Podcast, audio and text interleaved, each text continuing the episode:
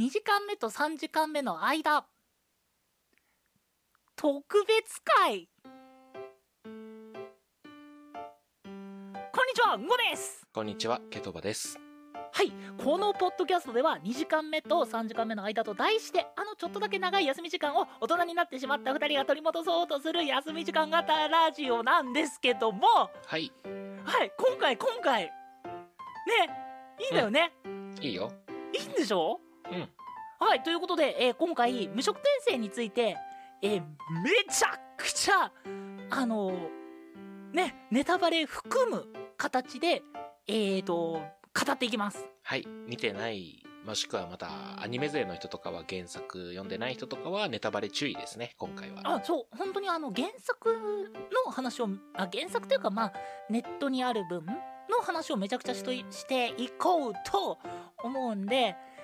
あの、アニメ楽しみだよ、先が気になるっていう人とかは、もう本当にすぐに、もう切ってください。はい。もう、もうごめん、本当に、今回は聞かないで。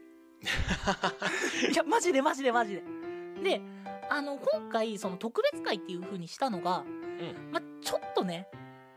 ま、原作知ってる人たちから言うと、もうめちゃくちゃ長いから、20分で語れないわけですよ。 そうらしいですね。うん。なんで、ちょっと、今回はちょっと、いつものナンバリングとは別に、ちょっと、うんごがめっちゃ語っていいよっていう場を用意してもらいました。はい、差し詰め昼休み会ってとこですかね。そうだから、もう本当にね、あの、聞いてくれてる人には本当にごめんねなんだけど、あの、ちょくちょく早口になるかもごめんね。う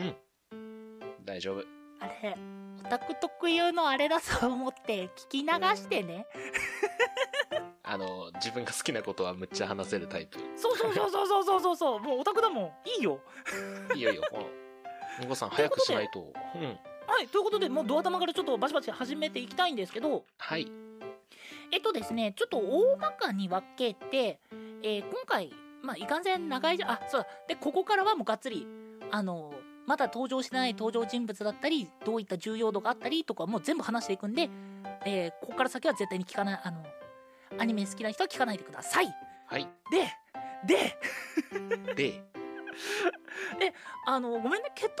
バー的には、もう、なんか付き合わせて申し訳ないんだけど、いいんだよね。うん、いめいっよち。ゃネタバレするよ。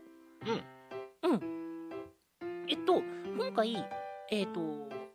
まあ、めちゃくちゃ長いの、ある程度の枠組みで分けて、えっ、と、幼年期編、少年期編前期、えー少年期編中期、少年期編後期、えー青少年期編、えー妹編、ベガリット編、えー青年期編日常版、えー青年期編の人身編、えー王国編、ハイカー友人編、えー最後の完結までの、えー12、3かな ?12、3個ぐらいに分けて話そうと思うんで、ちょっと待って待って待って待って待って待って待って。長い長あい。のそれだと長い長い。あやけん、ちょっと2時間くらい。いいや、や1時間から2時間くらいにはなる。ええどうそうね、そんだけあるのであれば、あの、アニメで多分ここまではやるんじゃないかって LINE で話してくれる と、2時間は長いよ。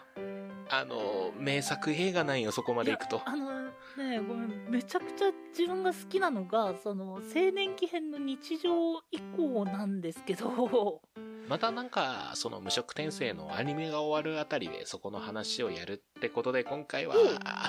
アニメで取り扱うだろうなってとこで終わらせてもらって、で最後まではどっかで話そうしてね。あいいよいいよ。マジで話させてそれねはもちろんもあざます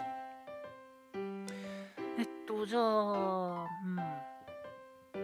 アニメで扱いそうなとこ、多分少年期編の最後、まあ、はいエはいリスとの別れのところまでは行くと思うんですよ。ちろん。少年期編後期ってとこかな。そうですね、少年期編の後期、えっと、一応お話としては第63話のところですね。うんまでは、おそらくアニメで行くだろう。まあ、24話構成っていう風に言ってたんで、はいはいそこが綺麗な一区切りになるんじゃないかなというところで、まあ、あの、ルディ君が ED になる前までですね、のお話をちょっと話していきたいなと思います。もうすでに突っ込みどころがあるけど、いいでしょう。 はい。ということでですね、ドア玉からなんですけど、まず幼少期編。まあはいざーっとごめんね、ざーっと、その、幼少期編ってどんなことがあったみたいな感じで、全体的にどういうことがあった、どういうことがあった、どういうことがあった、どういうことがあった、みたいな感じで、ちょっと少年期編後期までを話していきます。 はい。えー、幼年期編っていうものが大体家族との、えーまあ、生まれてからすぐの話ですね。生まれてからすぐの話で、まあ、まあ、幼子ルディ君が魔法を使うようになるまで、この世界の常識を知るまでっていうところを、えー主にピックアップされています。で、そこはいはで、えっ、と、まあ、お父さんとお母さんと、まあ、あと妹たちとね、あのうん家族の仲を深めつつ周りのいろんな人たちと出会っていくっていうシーンなんですけど、まあここはもうアニメであったところですもう言わずもがなんですねほいほいもほうい。ね描写が丁寧なんすよこの前も話してましたね。描写については。いやでこっからはもうものすごいあの中核について話していけるからめちゃくちゃ言うけどうん。あのこのパウロまあお父さんですねうん。まあ、お父さんのパウロがですね、まあ、まあ、強い剣士だからこう認めてるみたいな描写があるんですけど、うんあのいアニメがあったところからえ次出てくるのが多分今回の花今回の第1期の中ではありません。で、えー第2期の中盤あ違う第1期ねあるか第1期の後半に出てきます。ほうほうほうほう。だから少年期編の後期かなに出てくるんですけどその時にはやさぐれたおっさんになってます。えー、何があったパウ ロさん。まあ、なのでね、なのでね、あ、あと、えっ、と、奥さんのゼニス。はい。に関パしウてロはとゼニスさん。はい。パウロとゼニスの、ゼニスの方は廃人になります。なんでまあ、その関係で、あの、あの日常がどれだけ尊いものかっていうものは多分、後々になって、ぐさぐさ来るところなんですけど、そこの描写がものすごく丁寧で、ほう。もう、アニメのこのシーン大好きって言ってる、この今、すごい平和な日常を丁寧に描いてくれてるんだけど、これって崩れるからこそなんですよ。ほうほうほうほうほう。だから後後々を知ってる原作勢の人たちはもうアニメが流れてる時にうわこれこれはな本当にいいんだよなこのシーンがあったおかげでなっていうのがね本当にあるんですよなるほど。え、なんで廃人とかになってしまったのお二人は。はいっていうのがえっ、とね一応アニメのつあごめんなさいえっ、と放送日の前にちょっと今収収録というか録音うん。してるんで、えっ、と、第8話か。第8話のターニングポイント1の前に、今、あの、録音してるんですよ。そうですね。なので、ちょっとターニングポイント1の内容に関しては、まあ、推測するまでにはなるんですけど、まあおそらくそのターニングポイント1で、今、いあの、生まれた町と家庭教師をした、あの、えーっと、フィットアリオか。フィットアリオの、あの辺りの地形全部ぶっ飛びます。消えます。消滅します。おー。え、なんでそれは。でそのはあのなんでかっていうのはもう物語の本当に最後の最後までしか出ないんですけどはあはあはあはあはあはただこのまあ天変地異あ。うん。最悪ですね最悪ではなくて最悪の方のこの事件をきっかけに物語が本当に一変しますほう、なるほど、なるほど。もうねだからねもう本当にね アニメ見ながらうわこのルディ君とこのエリスがこう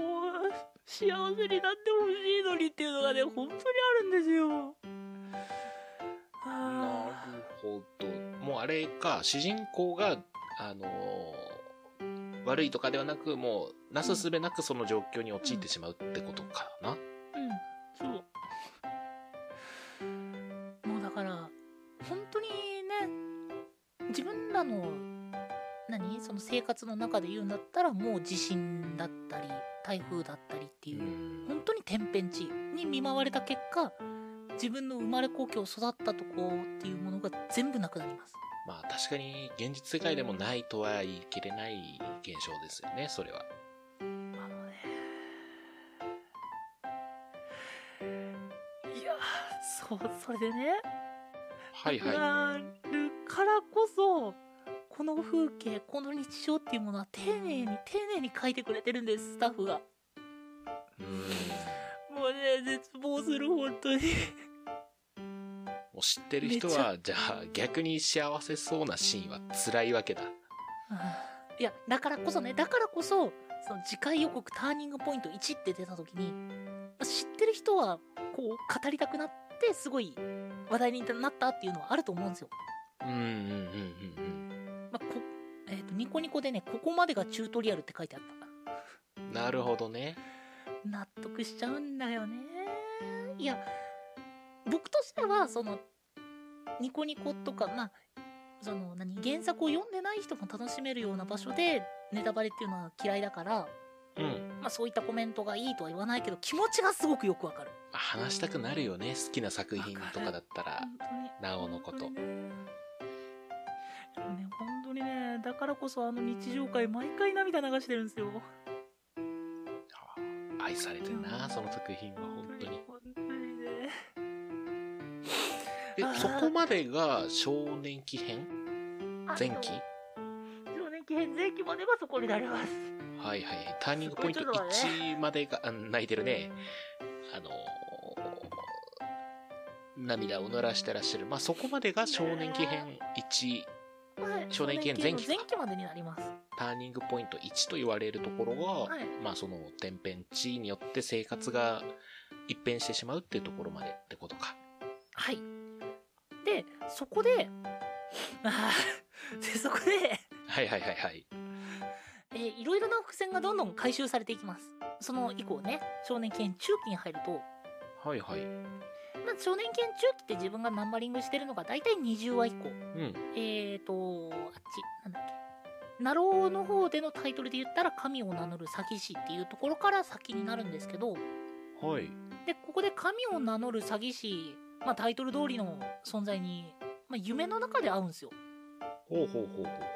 う。でまあそいつの助言で助かっていくんですけどそもそもじゃあ何があったかって言ったらその天変地異っていうのが一応パッと見が暴発した転移魔法ワープですはいはいはいはい。でそれによって、まあ、住んでた人間であったりあの何物だったり建物だったりっていうものが世界各地もうバラバラに飛ばされてしまいますふんふんふん。あっちこっち。でえ彼らが、まあ、主人公のルディ君たちが飛ばされた地っていうのがまあ魔大陸と呼ばれるまあ RPG で言ったら本当にラスダン前みたいなほう、なるほどなるほど。正直生存することが難しい土地に飛ばされてしまいますうん。でそこからその主人公ルディ君たちは、まあ、その神を名乗る詐欺師の助言をもらいつつ故郷に戻ってくるっていうのが今後の流れになるんですけどはい。なんだろう神を名乗る詐欺師って言ってるのがまあ助言はくれるけどそのこのお話の中の人、まあ、つまり前世の記憶っていうものが疑り深い人なのでまあそうやって自分を神とかこの助言を与えるとかいうやつってまあ大体詐欺師の手あの詐欺師のあれだよねはーって言ってまあ半信半疑にしか聞かないわけです。うんうんうん。まあ、でもその助言によって助けられて、まあ帰ってくるんですよ。ほう。でその時に一緒にいたのが今家庭教師をしているお嬢様あの少年期編の時に出会ってあの今家庭教師をしてる、まあ、アニメの最新話のところで家庭教師をしてる生徒っていうかまあところのお嬢様のエリスはいはいはいはい。と行くんですけどあーエリスもねどんどんうんバカだけど可愛いんだなるほど。 よかった。なんか、エリスまで廃人になるのかと思った、今。あーえっ、ー、と、聞かなかったことにするね。えーと、うん、うん。で、そのエリスとは、あの、まあ、なんだろう、お世話になっ、まあでもほら、いきなり飛ばされて、少年ルディ君とうんエリス様が、まあその時一緒に行動してて、同じ魔大陸に飛ばされたんですけど、まあ、はいその時は自分たちが住んでたところがどうなってるとかわからないわけじゃないですか。そうですね。だからもうこのお嬢様を連れて帰るっていうのを目標に、あの、旅を始めるわけです。うんうん。もう自分が積み上げてきたもの、えーお金、まあ、趣味、技能っていうもの、もう何も持ってない状況で、ラスダン前に飛ばされてそこから戻ってくるっていうのが今後の話になるんですよまあむちゃくちゃ難易度は高そうだよねそこまで聞くと、でだからこそその神を名乗る詐欺師の助言に従いながら帰ってくわけですほうほうほうえ結局その詐欺師は詐欺師なんです かはいラスボスですおおえこの物語におけるラスボスはいあじゃあ主人公くんのもなんか予想は合ってたわけだその通りですうんちょっとねいやもうすごい先の話なんだけどちょこっとだけちょこっとだけ話させていいよ全ちょこ然っいとだいよけあのねターニングポイント4でねうんその詐欺師にまあ初めて騙されるって言ったらちょっとおかしいんですけどまあ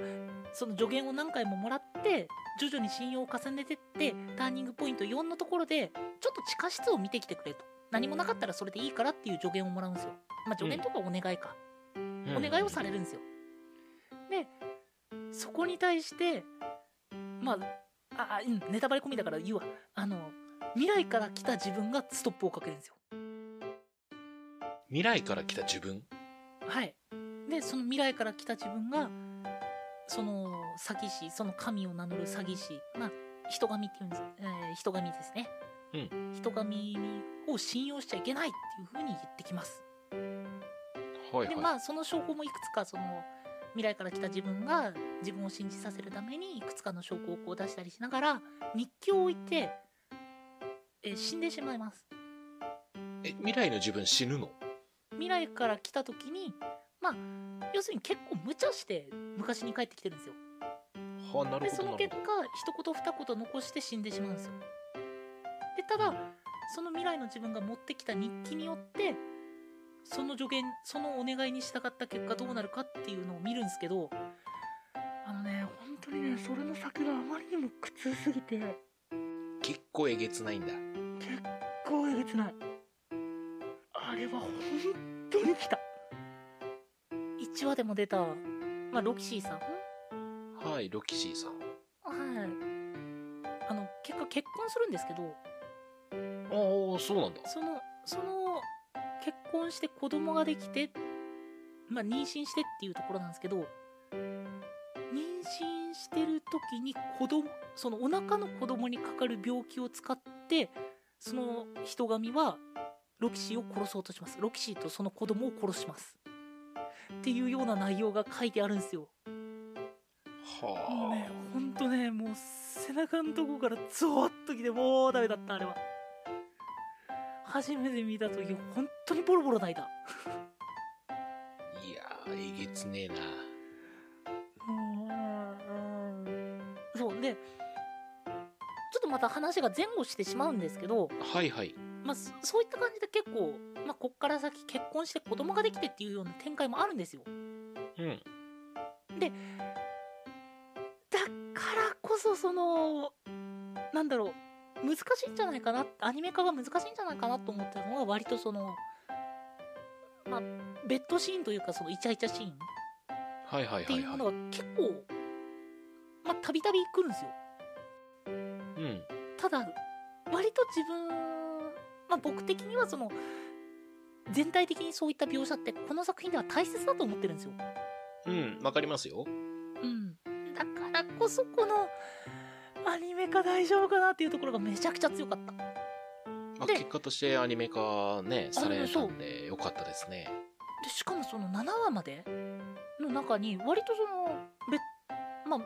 パウロとゼニスのベッドシーンだったり子供がうんぬんかんぬんとか割とあの辺が強めに出てるんでちょっと今期待してるとこっす、なるほどまあ、言うたら全体を通して家族の愛であったりまあその自分がその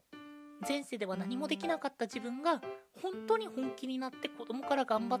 て一生を終えるお話なんでだからこそ切ってほしくないところっていうものが多々あったんですよなるほどなる ほどでその結果もうスタッフさん大好きってなってる自分がいますまあちょっとまた脱線しましたけどまあ少年期編中期ちょっとお話戻しますねはいで少年期編中期ではそのマタエリックからまあ、帰ってくるお話です。で、その間に、まあ、またいろんな人と出会うわけですけど、まあ、うん、この辺はその、独り立ちの準備みたいなお話が続きます。うんうんまあ、割とね、あのー何、こういう人と出会って、自分は冒険者として独り立ちするっていう風になって、そこで初めて人の死を目の当たりにしたり、自分が関与して人を殺してしまっただったり、ないし生きるためにしょうがなく、あの、苦しい環境で生きるっていうことをしてる。うんうん。うん。っていうのもね割とやっぱ楽しかった楽しかっうんあのねまあもちろんその苦節あってっていうところがすごいいろいろ書いてあるんだけどまあそれでもやっぱり乗り越えていくそのルーディ少年っていうのがねまあ見てる側としてはやっぱり楽しく見れるその苦しいばっかりの表現ではなくやっぱりそのエリスと一緒にいるからとかあと新しく出会ったその、まあ、スペルト族っていう、まあ、みんなから怖がられてる種族の人と出会ったからっていうところでどんどん力にしていくルディ君っていうものはすごく良かったなって自分はこの少年期編中期では思うとこなんですよ。た。おどちらかというと、通過儀礼みたいな話なんですかね。まあですねいやハードモードなんだけどね。うん。でですねはい。であの少年犬の後期っていうのが、えー一応その自分の中でのタイトルあじゃあえっ、とナロー系あじゃあナローのナンバリングの中では第44話からを、まあ、大体その少年犬の後期かなと思ってまあナンバリングしてるんですけどはい。でこの後期になってようやくパウロと再会しますはいはい、パウロさんね。お父さんです、うんただですねここまでにもう何年っていう月日が流れててで自分が親だったら子供が行方不明自分もどっかに飛ばされてなんとか戻ってきたんだけどそれは自分が独り立ちしてる親だからうん。なんだけど自分の子供は自分の嫁はっていう風になった時にすごく心にダメージがやっぱ来るじゃないですかまあ、来るだろうな。だからこそ最初に言ったあのあれとつながるんですけどパウロはもうやさぐれてますなるほど。自分の奥さんは見当たらないで奥さん2人目取ってるんですけど2人目の奥さんも見当たらないで2人目の奥さんの子供も見当たらないで自分の一人息子のあ息子の、えールディもルディ君も音沙汰ないってなってもう自分の信念を曲げてもう自分が出歩してもう二度と戻ってこないよって言った親を頼りで人を集め自分が動いてなんとか探そうとしてたんですようんうんうんうん。まあ、そうなるよな、親だったら。ただそれもできず3年4年と経っていってそこまで経ったらやっぱりその絶望視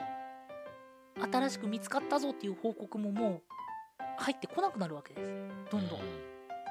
でましてや、まあ、大陸なんて行こうもんならもう普通子供どころかもう冒険、まあ、いわゆる剣士だったり魔法使いだったりっていう、まあ、自立してる冒険者であっても死んでしまうような場所に自分の子供が一人で飛ばされたってなるともうやっぱり明るく考えられず酒に逃げ、まあ、自分の一人娘とあ違う自分の娘と行動を共にしてるんだけどどんどんやさぐれていってしまってっていう状況だったんです。んなるほどね。やっと理解できました。やさぐれた理由が。はい。ただ、ただそこで、ルディ君としては、まあ、なんとか帰ってきて、そのパウロに対して、あの、心配をかけまいと、あの、いろいろ大変だったけど、楽しかったですよって自分の中では、こういう成長もありましたし、あの、助けてくれる人もいたし、だから大丈夫でしたっていう報告をしたら、父親側からしたら、まだ奥さんも見つかってないもう一人の娘も見つかってないっていう状況でなんだこいつはってなって腹立てちゃいますうん、まあ、わからんでもないな、それは。逆にそのやさぐれた父親を見てで周りに母親はいないのにあのはだけたお姉ちゃんはいる、まあ、ちょっとこれも事情があってなんですけどはだけたお姉ちゃんはいるってなったら自分の娘も一人見つかってない母親も見つかってないっていう状況でよくもまあそんな女遊び酒に入り浸りやさぐれてあでか酒に入り浸って武将費生やしてだらしない姿で女遊びなんてできるなって言って激怒しますうんでなそるほこど。で、はい、で激突があるんですけどまああのねなんちゃかんちゃあってっていうふうにちょっと割愛させてもらいますけどまあもう一度和解することができたうん。っていうのがもうこの少年健後期のスタートだと自分は思いますねあ、スタートなんだね、そこが。後期のスタートですうん。その中期までは自分たちが何とか乗り越えていこうで進んでいったと。で後期に入ってからは父親と出会ってようやく和解して今から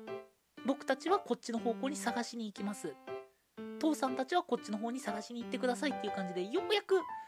戻ってくるっていうのに加えて探し出すっていう目的を持って動き出しますはいはい。まあ、あれか、ゼニスさんだっけでゼニスもだしもう一人のまあもともとメイドだったけどパオロと結ばれたリーリアさんほうほうほうほう。しれっと話してたけど、ここの世界は一夫多妻制なんだね。えっと宗教がいくつもありましてはいはい。えっ、とまあ一夫一妻まあだから一人の父親に一人の母親を良しとする宗教もあるんですけどそうじゃないところは割とあの王族もその目先を取ったりとかもう貴族だったらあの何人も嫁さんいたりっていうのが割と普通の世界です、まあただそういったその2人以上の女性をはべらせるなんて不純だっていう宗教の人もいますはいはいはいはい。 そのくらいその地域によって違うんだけどっていう感じではあるんですけど、まあ、パウロはあのーねゼニスがその、まあ、ルーディルーデウスの娘あルーデウスの妹ですねを身ごもった時に不倫しますはい。でその結果えメイドとして雇っていたリーリアさんを身ごもらせますあらま。ヒルドアラの香りがするよ。はい、けど前世の記憶を持ってるルディ君は言葉巧みにあのゼニスをなだめて、まあ、最終的に家族になろうぜっていう風になりますはあ。なるほど。まあ、ただそのゼニスがその一夫多妻を認めてない宗教の人だったりとかで、まあ、ごちゃごちゃあったんですけど、まあ、それでも幸せな家庭っていうものを築けてるんですようん。そこのねそこの描写は一期の現在の7話までにあるんでまあよかったらっていう形ではいはいはい。でその後に、えー父親と別れてまたあのーエリス、まあ、お嬢様を家に帰そうとしてるさなか、えーそのメイドさんのリーリアとそのリーリアの娘うの2人の2人が発見されたっていう情報を得てでシーロン王国っていう、まあ、ところに立ち寄りますん。はいはいはいはい。でそこで飛び出す我らがアイドルねザノバ君ザノバ君はここで初登場ですけど。はい、ザノバ君初登場なんですけど、マジでね、キャラがい い。あの、怪力の巫女と言いまして、はいはい。まあ、生まれた時からちょっと人と違う能力を持ってたりっていうのを巫女っていう風に、この世界では呼ばれるんですけど、はい。で、この人は怪力の巫女です。むっちゃパワーあるでってこと。はい、もう、人とは比にならないくらいのパワーを持っています。はいはい。で、それが王子様なんですよ。おおなるほど。第あな第五第五王子か第六王子かなんか確かそのくらいなんですけどうん。でそのまあ王位継承権自体はそうでもないんだけどっていう王子様ででこの王子様あの弟ができた時に可愛い可愛いって言ってついうっかり首をねじ切っちゃいます、いやいやいやいや、重い重い重 い重い。重いって。まあ、そういったことがあってそんなコンビニに行ったんですみたいなノリで言われても さ、内容が重いんよ。まあちょっとねついうっかりねじ切っちゃったりまああと結婚したんだけど嫁さんが人形をバカにしたっていうので怒って、まあ、ぶっ殺しちゃったりえー、まあサイコパスちだょよっと。ねちょこっと人よりあのねあのずれたところがある人なんですよ。いやうんまあでもみんなあるじゃないですか。ないよやったことないよ俺そんなことまあそんなザノバくんなんですけどあのそのザノバくんのおかげでルディ君は窮地を出してその妹とリーリアさんを助け出します。ほううんまあ引っかかるとこいろいろあるけどどうぞ続けてくださいでねこのザノバくんがねテレビでもちらっと姿を見せてくれたんですよ。いやいいぞ。いや俺まあこのうん俺から聞くと彼は今完全にサイコパス枠にいるけど大丈夫かあながち間違ってないから大丈夫。あはいでこのザノバくんですけどまあ最終的にはどんどん、まあ、結構丸くなってお友達になるんですけどこの段階では結構やばい人です なるほど。ちょっとやばいザノバくんに助けも助けてもらってザノバくんはおそらくテレビ版では第1期では出ないんだろうなまあおそらく第2期に続くっていう感じにはなってしまうけどザノバくんを第1期でぜひ見に行きましょう多分18話くらいになるんじゃないかな結構最後らへんだね、そうなると。うん、まあけどそのおかげで家族とも、まあ、ようやく出会えましてはいはいはでい。家族の無事を確認できないのがあとはゼニスだけという状況になりますちょっとゼニスさんは気になりますね。確か最初に廃人になってたっていう。はい廃人になりますおーあっさりですけど廃人になりますそこら辺もじゃあちょっと話してもらっていいですかえーあえっとですねそのゼニスというのが、えー転移事件に巻き込まれた時にとある迷宮の奥に飛ばされてしまいますあらあらあら。ダンジョンの奥深くってことということですねはあはあはあ、なるほど。でその迷宮の奥にある麻酔床の中に飛ばされてしまいます、まあ、物体の中っていうですね、まあ、ピンポイントに。はい、壁の中にいる状況になってしまってでまあそれはえっとですね大体ベガリット編の最後に出てくるんですけど、まあ、ベガリット編、まあ、まあ青少年犬妹編その後のベガリット編はいはいはい。の最後のあたりに出てくるんですけどまあなんとか助け出せたいろんな被害もあったルディも片腕を失ったであの死んだ人もいるけどなんとか救い出したっていうゼニスが廃人になってたっていうのは言葉を話せなかったっていうのはもうまたずしんとしたきたポイントっすよね。え、ちょっと待って待って待って待って待って。それは、救い出せますえー救い出すのは相当先の話になるってことはいだいぶ先です。な今るほど。この段階でゼニス以外の安否確認は済んだんですけどあん、まあ、その後に救い出すのは、まあ、およそ、まあ、アニメ換算で言ったらおそらく20話ぐらいあっで時間換算で言うと10年後ぐらいだったかなでその中ずっとその壁の中に閉じ込められてたってことそうそうそうああそれで廃人になっちゃうんだ生命活動がそもそも持つはずがないっていう状況なんだけどそこのまあ要するに魔力のうんぬんかんぬんとかで生きてますうんうんうんうんでそれ以降もおそらく老いまあ年を取らなかったりとかまあ不思議な現象が結構あるようになってしまいますうん確か取りし取らなかったんじゃなかったっけかな廃人になった理由はさっき言った閉じそ込のめられ影て響ですねはいい,、まあ、いわゆる魔力を受け続けてしまった結果常識ん常軌を逸してしまったって感じそんな感じですね言葉を発さなくなった感情まあ自分で考えてるように周りには見えないぼーっとしてまあ連れられたら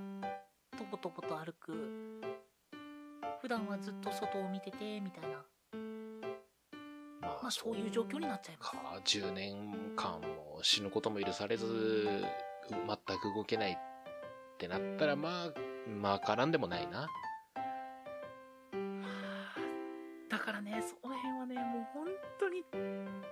ズカズカズカっと心にくる出来事が多かったんですようんうんでちなみにその直後にさっき言ったターニングポイント4なんですようんいや重いていやだからねもうもう本当に涙が止まらなかったで無職転生って名前の割に結構えげつないストーリーしてるんやな。うんいやサブタイトルにうん。あの異世界行ったら本気出すっていう風に書いてるんですけど、もう。うん本当にその通りで一生懸命生きてくれてるんですよなあ。他の異世界転生ものと違ってえ努力する、えー、とチート的な能力がないうん。はっきり言ってゼロではないし、まあ、お話の主人公だからある程度フォーカスは当たるんですけどまあただそのこいつ結局こいつがいればいいじゃんみたいな状況には一回もならないんですよ主人公補正は弱めってことね。弱めめちゃくちゃ負けますなんか、俺の勝手な、まあ、その異世界ものって言われるものを見てない人のイメージで言うと、異世界ものってとりあえず無双してるイメージしかないから、それはちょっと意外だね。もういや今のところのテレビうん。その少年期編のまあ前期までっていうものは、まあ、子供の中でどころかもう大人にもほぼほぼ並ぶものがいないみたいな強さを発揮してますけどうん。えっと敵がどんどんチートしみてきますあ、あっちが強くなっていくのね。はいでこっちも弱くないんですようん常軌を逸してるくらい強いんですけど相手があの世界第2位とか第3位とかいうやつがどんどん出てきますあれか、あのー人間規模で考えれば主人公はチートじみてるけど、その人間をはるかに超える種族がいるってことか。とも違って違うのか。日常生活の中だって出会う人たちの中ではそんなん最強ですやんあの人さらいとかのね、はいはそうい。いう黒い業者の人たちにも一目置かれてあの人はやべえ手出しちゃいけねえって言われるんだけどなぜかそのルディ君が戦う相手は運命のいたずらか強い人ばっかり、なるほど。まあっていうので、まあ、無双、まあ、しかもその努力で手に入れたものうん。が大半であってなおかつ別に無双するものでもないうん。で仲間との絆だったり家族との愛情っていうものがすごく重きに置かれたテーマだからこの作品好きなんですよ。そうね、それ聞くとちょっと確かにイメージは変わるな。やっぱり私はその異世界ものは読まない、見ないまあまあまあので、まあ、その言ってしまえば片鱗だけし見て、偏見をすごい入った状態で言うと、何の苦労もなしに力を手に入れて、あいつすげえってなってる様を楽しむものっていう偏見はすごい強いけど、あったので、あなるほどあながち間違ってない。うん。まあ、そういう話聞けば、全然、あた、なるほどな、面白そうだな、とは思いますね。ただねそれもねその、無双するのがダメじゃないんよ。はうん、うん、っきり言ってもう好き嫌い。うん。うん。ゲームにしてもその無双系が好きなのかあのポケモンみたいに育てていって戦うのが好きなのかでやっぱ全然ジャンル違うしうん。でそういった感じなんですよ。うん一概にまあ大雑把なイメージでイメージする異世界系って無双無双系のゲーム、うん。そうまだあ、ね自。分が特別で他をなぎ倒すでそこにも確かに楽しさがあるのは僕は割と肯定派なんですよ僕は否定派かな、苦手なんよね、どうしてもう。ん全面的にはないけどその中で面白いのってあるからうん。そういう意味で僕は割と肯定派うん、うん、うん、うん。まあ、私は完全に偏見入ってると思うので、うん必ずしもいい考えとは思ってないですね、自分でも。正直好き嫌いっていうのは誰でもあるから何とも言えないよけどまあ、正直面白い作品もありますうん、うん、うん。ただ今回の無色転生っていうのはそっち系ではないなっていう印象です。で、うんそう最後に少年期編の最後ここまでが僕の予想ではアニメの、えー第1期ああ、はいはいはいはい。 24話までにおそらくここまでいくだろうっていうのが、えー、と少年期編の最後ですね。はい。ここでルディ君とエリスがいたします。いたすんかい。はい。え、待って、いくついくつ年齢いくつの時それ。と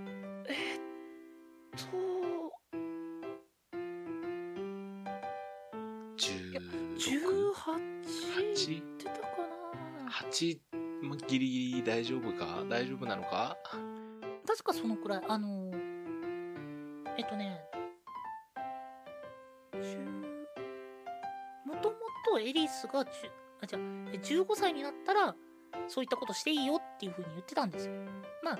それはもう大人になってからねっていう子供の口約束みたいな感じでね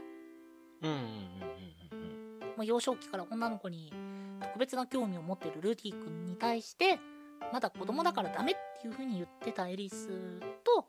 まあその旅から戻るわけですよ戻ってこれたわけですよはいはいはいあの一回ほぼ死んだんですけどもうんうポケモンで言うと瀕死状態みたいな感じにはなったんですけどまあなんとか帰ってこれたんですよまあハリウッド映画だったらもうベッドシーンですよあそうでその後にっていうことなんですけどはいはいまあその一回ほぼほぼ死んだっていうのがまあ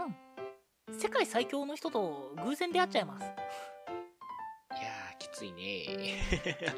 ああもうちょっとで家に帰れると思ったら道端でうっかり世界最強の人と会っちゃいますなるほど道端でうっかりボルデモートに会ったみたいな感じであそうそうそうそうそんな感じそんな感じでボルテモートもまあこっちをそんなに見てないからはいはいはいまあ、なんとなくあこいつやべえやつだなって思いながら、まあ、相手からは仕掛けてこないからなんとかなるかなと思ったらあのーねそのボルデモートが「あそういえば人神って知ってる?」って言ってうんでルディ君は「あ人神知ってる人いるんだ」っていう気持ちで「ああの人神ですよね」って言ったら、まあ、その世界最強さんは人神という単語に過剰反応してしまいまして、はいはいはい地雷を踏み抜いたわけですねはい、でちょいちょいちょいと殺します。はいはいはいお前ハリーを知ってるかハリーってあいつだよねバーンみたいな感じだよねあそんな感じそんな感じでそこでルディ君は死にかけるんですけど、まあ、ちょっと、まあ、ボルデモとことオルステッドっていう人がいるんですけはいど、はいはいそのオルステッドと一緒にいた人がいやこの人は助けるべきだっていう風に言って助けてくれますなるほどなるほどなるほどまあで死にかけた直後じゃないですかあだからボルデモートがやったのをスネイプ先生がそいつを助けるべきだっつって助けたってこ とねまあ多分そんな感じはいはいはい 結構雑な解説になっちゃったやんでそれでまあまあそこで死にかけた後にあともう本当に1週間もしない間に地元に帰れるっていうところなんですよおうおうおうおうおうおうなんですけどそのルディ君はもう死にかけたんでもうなんか自分天狗になってたわ危ねえ危ねえって言ってまあ自分のできることを始めようと修行を開始するわけですようんでそれを見たエリスがはいはいあのオルステッドを殺そうとしていると勘違いするわけですよ。あんなに強大な、あんなに強いオルステッドを、あなるほどこの、このルディ君は超えようとしているって、次こそ倒そうとしているっていう風に勘違いします。おうなるほどねで、その結果、エリスは、あの、ルディを捕まえておかないと、どこかに行ってしまうんじゃないかっていう思いもあって、まあ、いたすんですけど、はあなるほどなるほどなるほどただその翌朝にそのエリスはでも自分は弱いままじゃこのルディの横には立てないということで自分が強くなるために剣の聖地に武者修行に行きます自分から離れてるんだねはいまた、はいはいはいオルステッドと戦う時に今度はルディを守れる存在になりたいからっていうことで去っていきますあやばけいなけなげだねあのねいい子だねいやそれがね本当にねエンディングで歌われてるんですよなるほどエなンディンるほグどテーマでねもうすごいエンディング 大丈夫大丈夫大丈夫あ大丈夫はいやっていうことがまあっていうのがおそらく1期までの内容になるんじゃないかはあとは。あはあなるほまどあなるほでどそうやって離れていったエリスに対してルディ君は別に戦おうと思ってないんでまあ、 自分から見たらね、いたした次は相手なんが。とかなんとか逃げれ逃げれるようになんとか死なないように逃げるためにその最低限の力を欲しいと言って修行してるんで なるほど。ねそのエリスエリスかまあいたした翌朝気づいたらいないいや、もう手、紙が一通あのあの勘違いするような内容が書いてあるんですよいや、そうだろうね。 なんで、その、その日じゃないといけなかったの出るのは。あのエリス側にもちょっとショックなことがいろいろあったんですよ。うん地元に帰ってきたらもう土地はな土地も建物も全部なくなってる。で一番大好きだったおじいちゃんもお父さんも死んでる。うんうん執事は生きて執事の人は生きてて次はそのお嬢様をそのトップに仕立て上げてまあ傀儡ですね人形に仕立て上げてこの国を復興しようとしているうんっていうような内容があった中、まあ、頭のねちょっと足りないエリース的には私は強くならないといけないっていうので出歩します。うんなるほど時間はそんなにないといやというかあのルディが起きてちょっとでも話をしたら私はもう言いくるめられて出ることができないああ決心が揺らいじゃうとはいだからこそ手紙だけ残して去っていきますはいはいはいそこまでが、えー今回まあ24話内でやるであろう話うーんおそらくそうじゃないかなとは思うなるほどねまあ区切りもいいし、そうあだねでちなみにそれがショックで、えールディ君が ED になりますやっと最初の話そこうん俺すごい気になってたんですよやっと最初に戻るけど ここで ED になりますいいってと思ってさなんでナロ系で ED になるんだ ろうってすごい気になってたまあもうかれこれ10年くらいね旅を一緒にして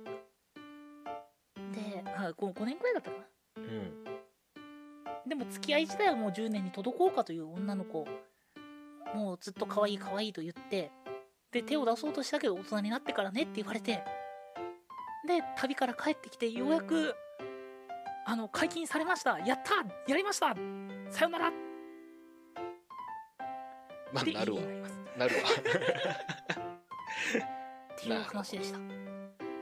24話の最後に ED になるとオチとしても綺麗かなってまあそうね